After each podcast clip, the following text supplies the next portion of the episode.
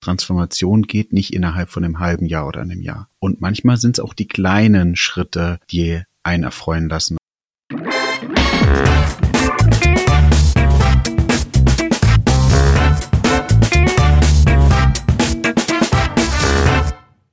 Herzlich willkommen zu dieser Episode des Data Culture Podcast. Ich bin Carsten Bange. Mein Gast heute ist Jonas Raschedi. Den kennen viele in der Datenwelt, selber Podcaster, aber auch vor allem CDO bei Funke, Funke Medien. Und darüber spreche ich mit ihm, was da eigentlich seine nicht nur Aufgaben sind in so einem mittelständischen Konzern mit 6000 Mitarbeitern, sondern auch gerade, wie er es schafft, Daten und Datenkultur in so einem auch doch, ja, doch tradierten lange etablierten Unternehmen zu etablieren. Wir lernen sehr viel über die kleinen Schritte, über ein Hub-and-Spoke-Modell, was dann auch die Reife der einzelnen Fachbereiche berücksichtigen kann und wie letztendlich die kleinen Schritte es sind und sehr viel Kommunikation, die am Ende den Erfolg hier ausmachen. Viel Spaß mit der Folge. Hallo Jonas. Hi Carsten.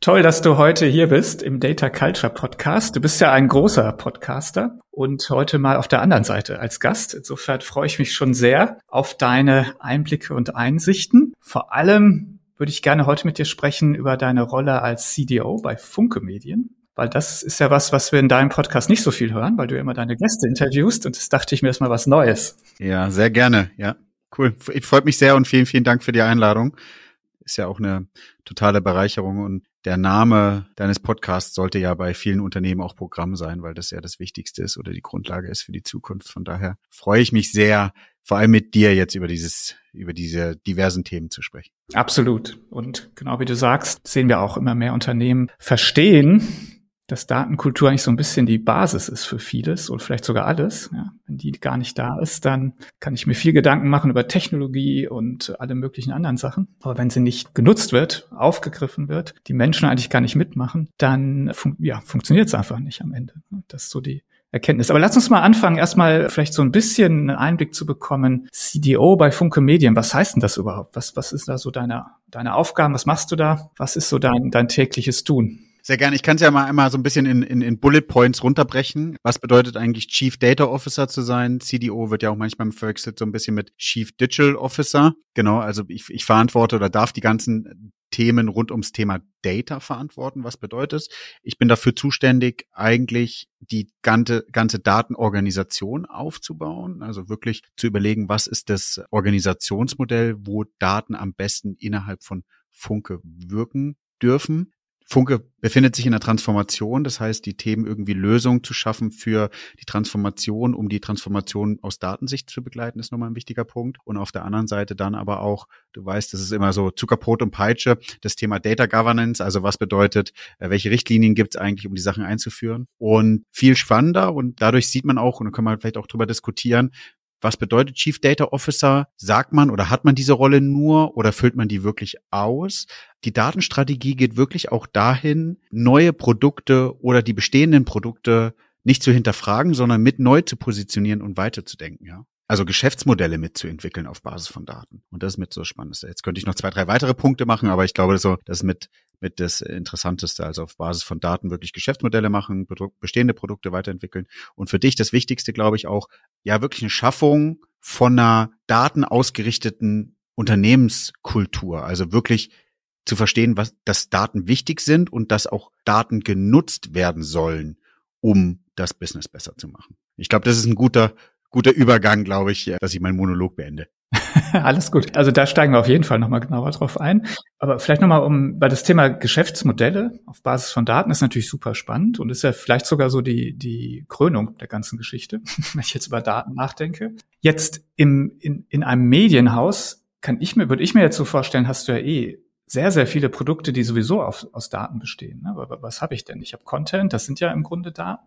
Und vielleicht kannst du noch ein bisschen einen Überblick geben, wie die jetzt genutzt werden. Also das sind ja wahrscheinlich Zeitungen, also auch Print und Online, also dass wir das vielleicht ein bisschen besser verstehen. Welche Daten man zu nutzen kann oder sozusagen was, was dahinter liegt? Oder ist ja vielseitig. Also wie, wie du sagst, Funke ist ein großer Konzern, ist in, in Sparten mehr oder weniger strukturiert, würde ich sagen. Also wir haben die Regionalmedien, wo das ganze Thema der Tageszeitungen, der Radios drin liegt. Ja. Also Print, was wird printmäßig gelesen? Wie stellen wir Zeitungen zu, die ganze Logistik, die dahinter liegt, die ja immens groß ist. Dann, wer liest unsere Zeitung, in welchem Alter, welche Artikel werden gelesen, das kannst du natürlich print weniger gut messen wie online. Dann haben wir eine Digitalsparte, wo Reichweitenportale mit drin liegen, aber auch M&A-Geschäft und aber auch Tochtergesellschaften wie Webagenturen oder Digitalagenturen. Dann haben wir genau, jetzt muss ich ganz kurz überlegen, auch ein Center of Excellence, sozusagen die, die Struktur, eine zentrale Unit, wo eben Neugeschäft und Co. produziert wird. Wenn man sich das anguckt, ist die Art und Weise der Daten von irgendwie digital Reichweitenportale über Streaming-Daten bis hin zu Print, wie überhebe ich, wie erhebe ich die überhaupt in einer guten Art und Weise sehr divers,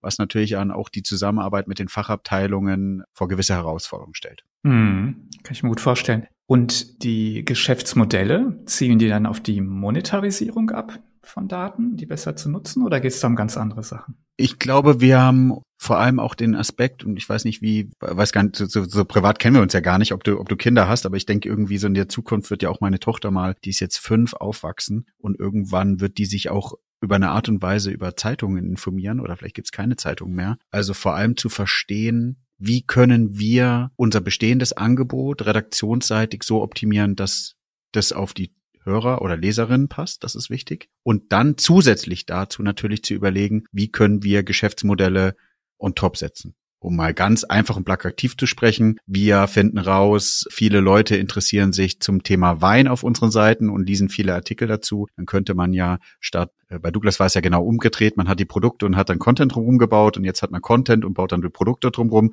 Man könnte also Content Commerce spielen und da vielleicht am Anfang über Marktplatzgedanke, aber dann perspektivisch auch über eigen, ich weiß jetzt nicht, ob wir eine Winzerei kaufen wollen, aber über, über eigene Produkte, die wir dann da platzieren, Geschäft machen. Ich finde, weil, sorry, dass ich da so Datenmonetarisierung hört sich auch immer so an, man verkauft Nutzerdaten, darum geht's glaube ich gar nicht, sondern eher um den Aspekt, zusätzlich dem Nutzer noch eine gesamte Wertschöpfungskette anzubieten. Und das Tolle ist, Print hat ja auch eine gewisse, hat ein gewisses Vertrauen und eine gewisse Wertigkeit und die wollen wir natürlich nicht beeinflussen, das ist wichtig. Mhm, absolut. Nee, das mit der äh, Nutzer verkaufen, ich glaube, das ist äh, gerade im deutschsprachigen Raum sehe ich das extrem selten. Also sind alle sensibilisiert und wollen das auch gar nicht tun, sondern es geht ja genau um diese eher indirekte Monetarisierung auch, ne, was ich damit machen kann. Und da denken ja schon viele drüber nach, was sie ja sagen, ja, okay, hey, wenn, wenn das wirklich hier unser Schatz ist, dann ist ja auch die Frage, die berechtigte Frage, was können wir denn damit noch machen, etc. Jetzt hast du gerade den Vergleich zu Douglas gebracht. Das ist natürlich total spannend, finde ich. Jetzt das eine eben, du kommst jetzt beim im Medienhaus von Content und baust quasi weitere Produkte rum. Da hast du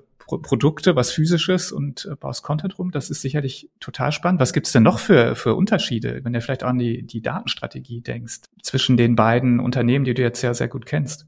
Im E-Commerce, und da bin ich ja bei, bei Douglas gestartet und das habe ich mit begleitet, hast du die Situation, dass die Daten einen sofortigen Mehrwert in den Entscheidungen haben. Du steuerst E-Commerce auf KPIs und zwar kurzfristig hört sich falsch an, aber du kannst kurzfristig Entscheidungen treffen, die sofort einen Impact haben. Die Art und Weise, wie du Daten nutzt bei in der Verlagsbranche als Beispiel, ist es ja eher mittelfristig, also nicht im Sinne von sehr sehr kurzfristig. Als ich mache gerne ein Beispiel. Bei Douglas gibt kennt vielleicht jeder E-Commercer, man sitzt in War Rooms am Black Friday, an Singles Day und Co und kann auf Basis der Daten, die reinkommen über Streaming und Co Entscheidungen treffen für Gutscheincodes oder die innerhalb von einer Stunde einen Impact haben und möglicherweise Millionen Impact. Und die Situation hast du natürlich bei im Verlagsbranche weniger. Dafür kannst du, glaube ich, die Entscheidungen, die du dann triffst, sind nochmal größere Zahnräder, die du triffst.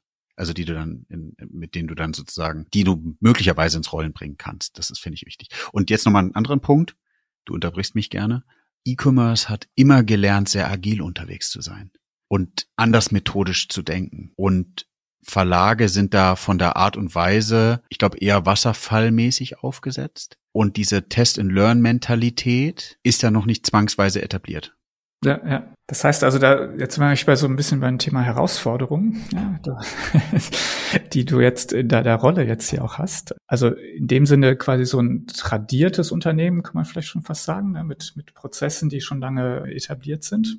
Hast du jetzt gerade so ein bisschen durchklingen lassen. Das ist auf jeden Fall ein Thema. Was sind noch so die, die größten Themen, die dich so umtreiben, wo du auch sagst, da möchte ich eigentlich ansetzen, auch für vielleicht eine Transformation? Ich habe mir drei Punkte aufgeschrieben. Ich hoffe, das sind nicht zu sehr Buzzwords, aber dann darfst du sie gerne zerlegen. Bei mir geht es um das Thema Organisation. Wie baue ich die Organisation mhm. auf? Da haben wir uns aktuell dafür entschieden, ein sogenanntes Hub-and-Spoke-Modell zu etablieren. Ich glaube, viele Leute wissen, wenn sie mit mir reden, dass ich das eigentlich mit am besten finde, weil du da sehr atmen kannst. Du kannst es so etablieren, kannst die Spokes kleiner und größer ziehen und bist sehr flexibel. Zusätzlich dazu möchte ich gerne ein abgewandeltes Spotify-Modell etablieren. Das bedeutet, wir wollen gar nicht alle Leute zentral sitzen haben, wollen aber über Kompetenzcenter schaffen, dass die Leute, die in den jeweiligen Abteilungen und in der Fachabteilung also Fachabteilungen sitzen, wie zum Beispiel Logistik oder Vertrieb und Co., gemeinsam mit der Zentrale einen Standard haben. Was bedeutet eigentlich Data Analytics? Welche, welche Maßnahmen müssen die haben? Äh, welche Fachkenntnisse müssen die haben? Das nächste ist Architektur. Das ist auch kein Geheimnis. Bei Douglas war das auch so. Es gibt maximal, also bei äh, älteren Unternehmen Legacy-Systeme. Die wollen wir abbauen und umbauen, um zu gewährleisten, dass wir flexibler sind, im Self-Service. Und das Wichtigste, jetzt geht dir vielleicht ein Herz auf, Carsten, die Kultur zu etablieren, dass die Daten, die wir nutzen und die wir zur Verfügung stellen, weil sonst müssen wir die ersten beiden Themen nicht machen, dass die wirklich einen Mehrwert haben und dass die nicht von der zentralen Unit genutzt werden, sondern von den Leuten, die wirklich unser Business jeden Tag besser machen. Also, dass wir den Redakteuren die Daten zur Verfügung stellen, dass sie entscheiden können, was machen sie damit. Ja, Klar, geht mir da das Herz auf, sehr gut. Und die, die Organisation Hub and Spoke, wie sieht das dann konkret aus? Das heißt, der Redakteur hätte dann noch so eine Art Kompetenzcenter in seinem Umfeld, wo auch immer das da, wo das dann gezogen ist. Das heißt, du hast dann auch quasi Data Teams in den einzelnen Bereichen. Kann ich mir das so vorstellen? Und dann wäre natürlich sofort die Frage, was sind dann deine Themen in der im Hub. Ne? Das, ist ja, das ist ja wahrscheinlich dann du, denke ich mal. Also es ist dann eben das Übliche, sage ich mal, so Community-Bildung, Literacy, also die Kompetenzausbildung voranzutreiben und dann die, die Governance, also Standards zu schaffen. Oder ja, was, was sind das, wie, wie ist das verteilt? Das wäre eigentlich meine Frage. Wer macht was? Ja, also wir unterscheiden zu sehr ausgereiften Spokes sowie Potenzial-Spokes. Potenzial-Spokes sind diejenigen, die starke Unterstützung noch aus der zentralen Unit brauchen. Deswegen haben wir da auch Data Scientisten, Data Engineers und Analysten sitzen. Die betreiben die zentrale Datenplattform, die machen da Data Governance drüber, also sozusagen Standarddefinition, wie, wie wollen wir miteinander zusammenarbeiten, welche Schichten haben wir, wie sieht die Zielarchitektur aus und arbeiten dann eben auch sehr eng mit den Potenzial-Spokes zusammen bei einem ausgereiften Spoke ist es eher so, dass du da vielleicht schon ein, zwei Engineers vorfindest, ein, zwei Analysten vorfindest und die können eigene Projekte auf der zentralen Plattform machen. Als Beispiel im Bereich der Logistik sitzen dann eben zwei, drei Leute dort und die greifen auf unsere Plattform zu. Wir unterstützen die vielleicht eher dann nochmal im Data Science Bereich, wenn sie Unterstützung bei den Modellen brauchen.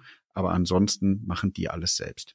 In einem anderen Bereich, die gar nicht so viel mit Daten zwangsweise viel arbeiten müssen, weil sie eher Ihnen reicht ein Dashboard aus, auf dem Sie Ihre Kennzahlen ablesen und dann selber Entscheidungen treffen können, wie vielleicht im Vertriebsbereich. Da ist es so, die haben vielleicht einen Analysten oder eine Analystin da sitzen und der Rest passiert über die Priorisierung in der Zentrale. Mhm, mhm. Spannend. Also was du ja damit machst, und das finde ich total sinnvoll, ist letztendlich den unterschiedlichen Reifegraden der einzelnen Bereiche gerecht zu werden. Und das ist ja das, was eigentlich alle irgendwo sehen. Aber ich fand jetzt spannend, dass du den Spoke sogar einen Namen gegeben hast, also sie quasi so ein bisschen klassifizierst, was da total Sinn macht, ja, dass man nochmal sieht, ah, okay, ja, wo, wie weit seid ihr eigentlich und was braucht ihr dann an Unterstützung? Und das kann eben dann mehr oder weniger sein. Also finde ich super, dass das auch nochmal quasi so ein bisschen strukturierter dann oder so strukturiert wird, um der Realität da gerecht zu werden.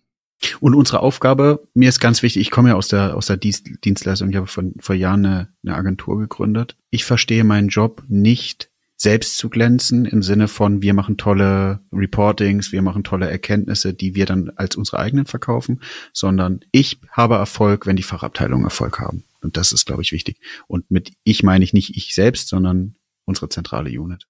Ja. Nee, guter Ansatz auf jeden Fall.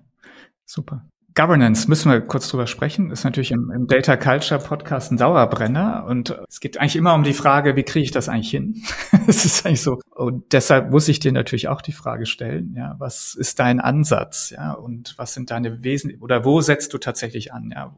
Was willst du reglementieren, was auch nicht und wie kriegst du dann eigentlich die Leute dazu auch mitzumachen?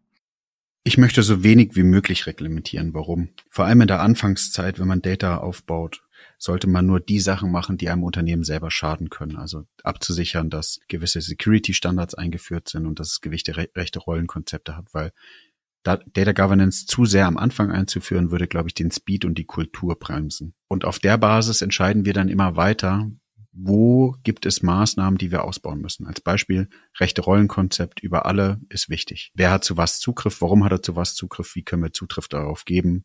Haken dran.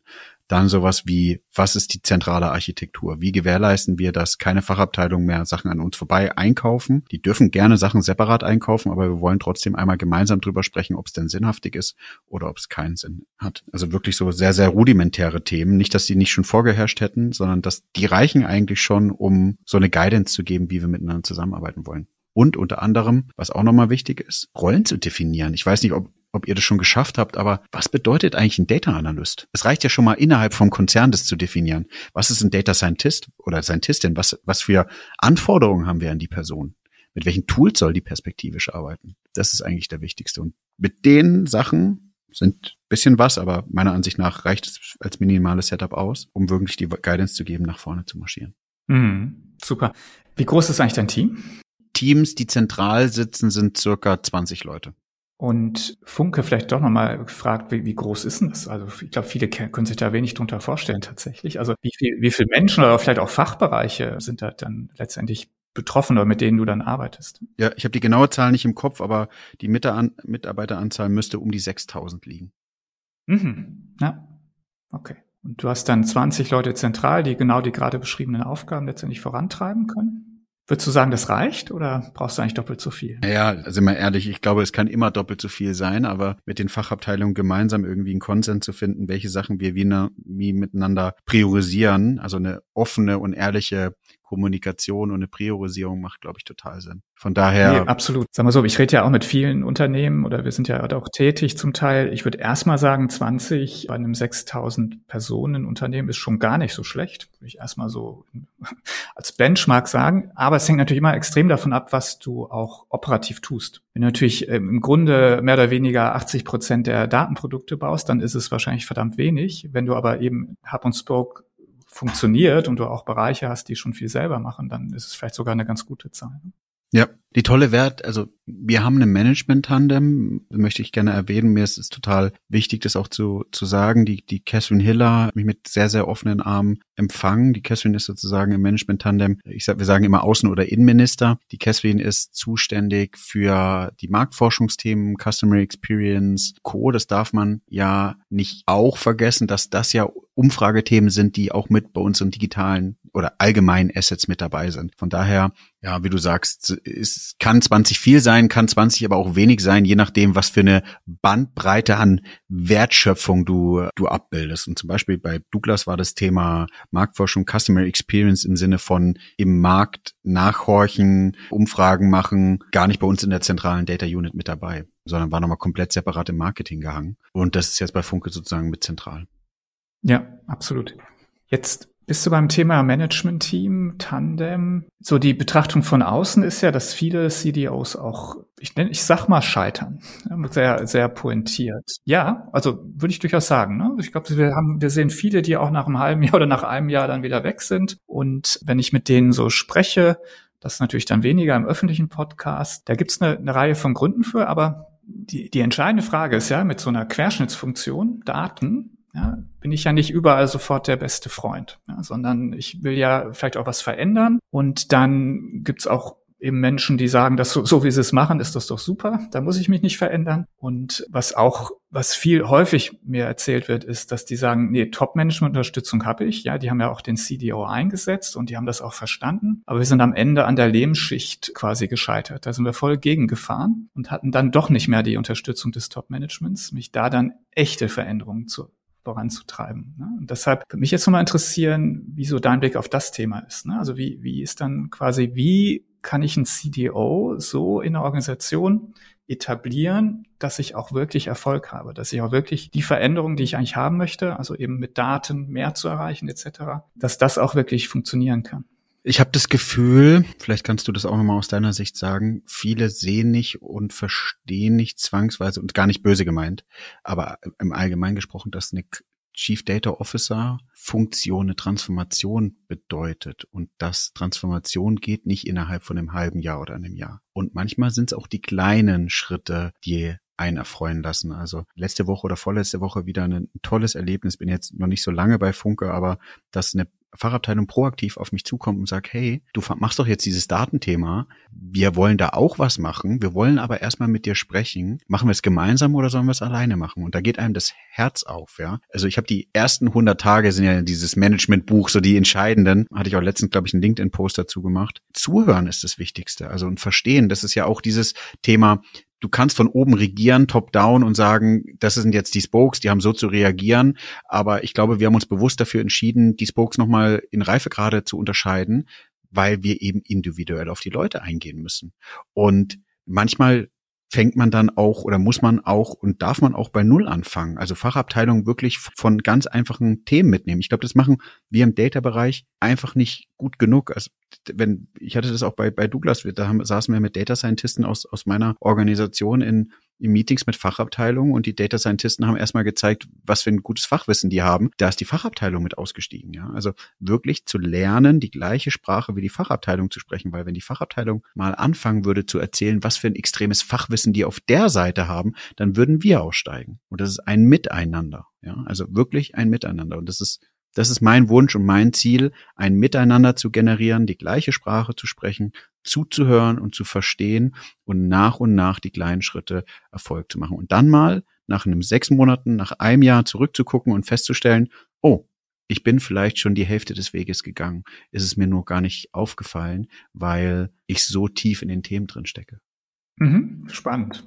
Also glaube, auf jeden Fall ein Ansatz, der erfolgsversprechend ist, wo man die, die Menschen vielleicht dann auch einfacher mitnimmt. Und damit sind wir eigentlich schon beim Thema Kultur. Ne? Also die Frage, wie, wie kriege ich das hin? Du hast es ja als einer deiner drei wesentlichen Themen oder Ansatzpunkte genannt. Und was heißt das jetzt konkret? Was, was tust du für die Datenkultur im Unternehmen? Wir haben angefangen, zusätzlich zu, dass wir irgendwie über Slides kommunizieren, dass wir Data machen, machen wir jetzt ein interne Funke Connect Day heißt es bei uns. Also Funke Connect bedeutet, die Daten zu verbinden, ja, also zu, durch Connect. Das ist wie eine kleine interne Veranstaltung, wie ihr auch Veranstaltungen macht, holen wir uns alle Leute zusammen und machen ein kleines Event, Tagesevent, wo wir darüber erzählen, was wir mit Daten machen, aber vor allem nur in der ersten, in, in, im ersten Vortrag. Und ab dann sind es Vorträge, die von Fachabteilungen geleitet werden, die erzählen, was sie mit Daten machen. Also wirklich intern zu kommunizieren. Dann haben wir angefangen. Ich glaube, die, die Rolle gibt's nicht. Das, die Credits gehen an,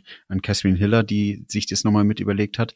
Wir wollen eine Data Impact Rolle etablieren. Es gibt nicht nur Data Analysten, Data Scientisten und Co. Und was bedeutet Data Impact? Dieser Data Impact Person sitzt in der Fachabteilung und hat die Verantwortung, mit den Daten, die sie sich wünschen, mit den Produkten, die sie sich wünschen, wirklich Impact auszulösen. Das heißt, wir haben auch die Verantwortung, wieder auf der Seite der Fachabteilung zu gewährleisten. Ihr dürft gerne uns als Dienstleister zu Themen dazu beziehen. Wir dürfen, wir werden auch gerne, wenn ihr wollt, mehr als nur Dienstleistung bringen, also auch beraten und auch mit umsetzen. Aber wir wünschen uns mit, gemeinsam mit euch, dass ihr für euch entscheidet, wie ihr die Daten einsetzt. Mhm.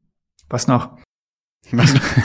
wir versuchen jetzt eine Intranet-Seite zu, aufzubauen, wo wir auch kommunizieren, was wir machen.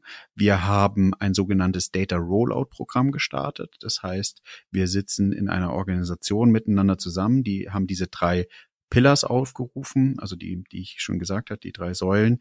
Und alle Leute sitzen da virtuell und, und physisch zusammen und entscheiden, was sind für die nächsten Wochen und Monate die Sachen, an denen wir gemeinsam arbeiten. Und auch die Fachabteilungen dürfen damit dran teilnehmen. Und auch die Fachabteilungen, wenn wir uns daran erinnern, das, das Spotify-Modell schicken ihre Leute damit rein, damit sie gemeinsam in einem interdisziplinären Projektteam, wie zum Beispiel jemand aus der, aus der Zentrale, jemand aus Logistik und jemand irgendwie aus Sales zusammensitzen und gemeinsam ein Produkt schaffen, damit dieses Wir-Gefühl entsteht. Und damit alle dann, wenn das Produkt fertig ist, sagen können aus jedem einzelnen Team, wir haben mitgewirkt. Mhm. Super. Also das ist genau das Akzeptanzthema am Ende, was du damit adressierst. Okay, super. Das heißt also sehr viel Kommunikation, nehme ich jetzt erstmal mit. Also eben drüber zu sprechen, aber dann auch jetzt schon so organisatorische Themen. Diese Impact-Rolle finde ich hochgradig spannend, habe ich auch noch nie so gehört. Also das Problem höre ich immer wieder. Also quasi am Ende den Impact wirklich zu erzielen, ist für viele eine echte Herausforderung. Ja, man hat eine tolle Technologie, hat einen tollen Case, äh, alles funktioniert, man hat einen Prototyp gebaut und dann irgendwie passiert dann doch nicht so richtig das, was man wollte, weil es eben nicht akzeptiert wird, nicht in die Systeme reinkommt, in den operativen Prozess etc. Ist das so richtig verstanden, dass das auch Teil dieser Impact-Rolle ist, das mit zu vielleicht sogar verantworten? Ja, aber auch eine einzelne Person kann diese Last nicht tragen und deswegen ist unser Ziel über diese interdisziplinären Projektteams, das kennst du ja auch aus der IT, wenn du in einem Squad nicht einen DevOps mit dabei hast äh, und das Teil fertig hast und dann irgendwie deployen willst in die Production, dann sagt er, naja, so wie er es gebaut hat, wird es nicht funktionieren. Und deswegen wollen wir genau über unterschiedliche Rollen in Kombination mit die unterschiedliche Rollen aus unterschiedlichen Fachabteilungen gewährleisten, dass das wir in Fühlen steht und jeder mal die Hand an dem Endprodukt hatte, damit es nicht heißt, eine Fachabteilung hat, bei der hat es nicht funktioniert oder die Zentrale hat nicht funktioniert, sondern dass wir gemeinsam haben nicht geschafft, dass es funktioniert. Das ist so das gemeinsame Scheitern, aber auch gemeinsam die Erfolge feiern. Das ist mir wichtig. Ich kann dir leider noch nicht berichten, wie gut es funktioniert, weil wir jetzt erst gestartet haben, aber vielleicht darf ich ja nochmal in sechs Monaten oder in einem Jahr kommen, dann werde ich dir berichten. Da werde ich drauf zurückkommen. Da wollen wir verstehen, ob, das, ob du was du gelernt hast, vielleicht doch ein anderer Weg dann noch oder welche Änderungen dann noch nötig waren. Aber ich finde, erstmal klingt es ja auf jeden Fall wie der richtige Ansatz. Weiß nicht genau, genau wie du sagst, ja, ein paar wesentliche Themen aufgreift, wo viele schon dran gescheitert sind oder wo man auch schon eben festgestellt hat, da funktioniert es einfach nicht. Gerade diese Operationalisierung ist ja eigentlich der, der Klassiker. Gerade so im, im Advanced Analytics Bereich, ja, wo dann tolle Modelle gebaut werden etc. Also insofern hast du es ja zumindest schon mal aufgegriffen dieses Thema Entscheidungsfindung welche Datenprodukte gebaut werden, welche Themen überhaupt angegangen werden. Auch ihr werdet wahrscheinlich nicht unendlich Ressourcen haben und Möglichkeiten, also muss ja auch da priorisiert werden. Ist das auch in dem Gremium, was du gerade genannt hast, oder passiert das nochmal auf einer anderen Ebene? Wir wollen das in einem, also wir, meine Aufgabe ist es sozusagen Richtung Konzerngeschäftsführung mit abzustimmen, aber wir haben ein Board etabliert, wo von jeder Fachabteilung beziehungsweise jeder Sparte, ist ja nochmal eine Ebene höher aggregiert, die Leute mit drin sitzen und gemeinsam entscheiden, was ist das nächste nächste Thema. Ich finde auch da wichtig zu formulieren, auch und auch Lösungen aufzuzeigen. Ich finde manchmal gar nicht so schlimm. Als Beispiel, eine Fachabteilung würde kommen und sagen, hier ist ein Thema, was für mich total wichtig ist. Und wir sagen, naja, aus Konzernsicht ist das Thema für uns nicht so relevant. Dann kann auch die Entscheidung sein, naja, Sie dürfen mit einer externen Beratung oder selbst irgendwie so einen POC bauen und danach wieder zu uns reinstoßen und sagen, hier ist der POC fertig, funktioniert. Auch da muss man, glaube ich, Mut zur Lücke aufzeigen und sagen, was sind denn Alternativen? Weil das haben ja auch wenn man so Dienstleister ist, gelernt, man muss Lösungen mitbringen und nicht immer nur sagen, nee, funktioniert nicht. Weil ich glaube, dann sind sie gefrustet und gehen wieder zurück. Datenkultur. Also wir haben jetzt, wir denken ja so ein bisschen in unserem Framework hier, ne, was hast du so für Ansatzpunkte? Du hast jetzt einige genannt, ne, von der Datenstrategie kommt, Governance, viel Kommunikation, was ich nur unterstreichen kann, ist einer der entscheidenden Punkte manchmal auch so ein bisschen vergessen tatsächlich. Wobei ich auch gehofft hatte, dass in einem Medienhaus, wo ja Kommunikation ganz oben steht, dass das auch intern vielleicht gelebt wird. Aber man wundert sich ja manchmal. Insofern, was ich jetzt noch gar nicht so gehört habe, was für viele aber auch ein echtes Thema ist, ist so Data Access. Ne? Also quasi, wie kriege ich eigentlich Zugang zu Daten? Ich habe häufig Riesenprobleme mit Datensilos ja, und möchte dann auch im Sinne der Maturity vielleicht auch mal spannendere Themen angehen, die aber eine End-to-End-Prozessbetrachtung vielleicht benötigen oder ähnliches. Ist das bei euch auch ein Thema? Klar, das wirst du, glaube ich, immer haben. Und ich, ich finde, man, man muss es thematisieren, aber uns allen muss klar sein, dass das für, also wie du ja sagst, ich habe ja auch in meinem Podcast viel mit anderen Leuten gesprochen, auch Startups haben das Problem. Ich glaube, es ist, man muss es transparent machen und da muss man gemeinsam entscheiden, was sind Themen, die wir gemeinsam angehen können. Manchmal ist es auch sinnvoll, bewusst ein Silo so stehen zu lassen, wie es ist. Mhm. Aber dadurch, dass wir durch die Zentrale eine Plattform geschaffen haben, wo dann alle ihre Silos mit reinkippen können, wenn sie wollen. Wünschenswert wäre es natürlich. Hoffen wir, dass wir es so adressieren konnten. Offen gesprochen, bei einem meiner ehemaligen Arbeitgeber, um es so zu formulieren, gab es ein, zwei gallische Dörfer, die du nicht abbauen konntest. Genau, okay. Sehr gut. Alles klar. Jonas, ich glaube, wir könnten noch eine halbe Stunde weiterreden, aber wir haben so ein bisschen das selbstgewählte Format der 30 Minuten, die meistens 35 werden, so jetzt auch wie bei uns.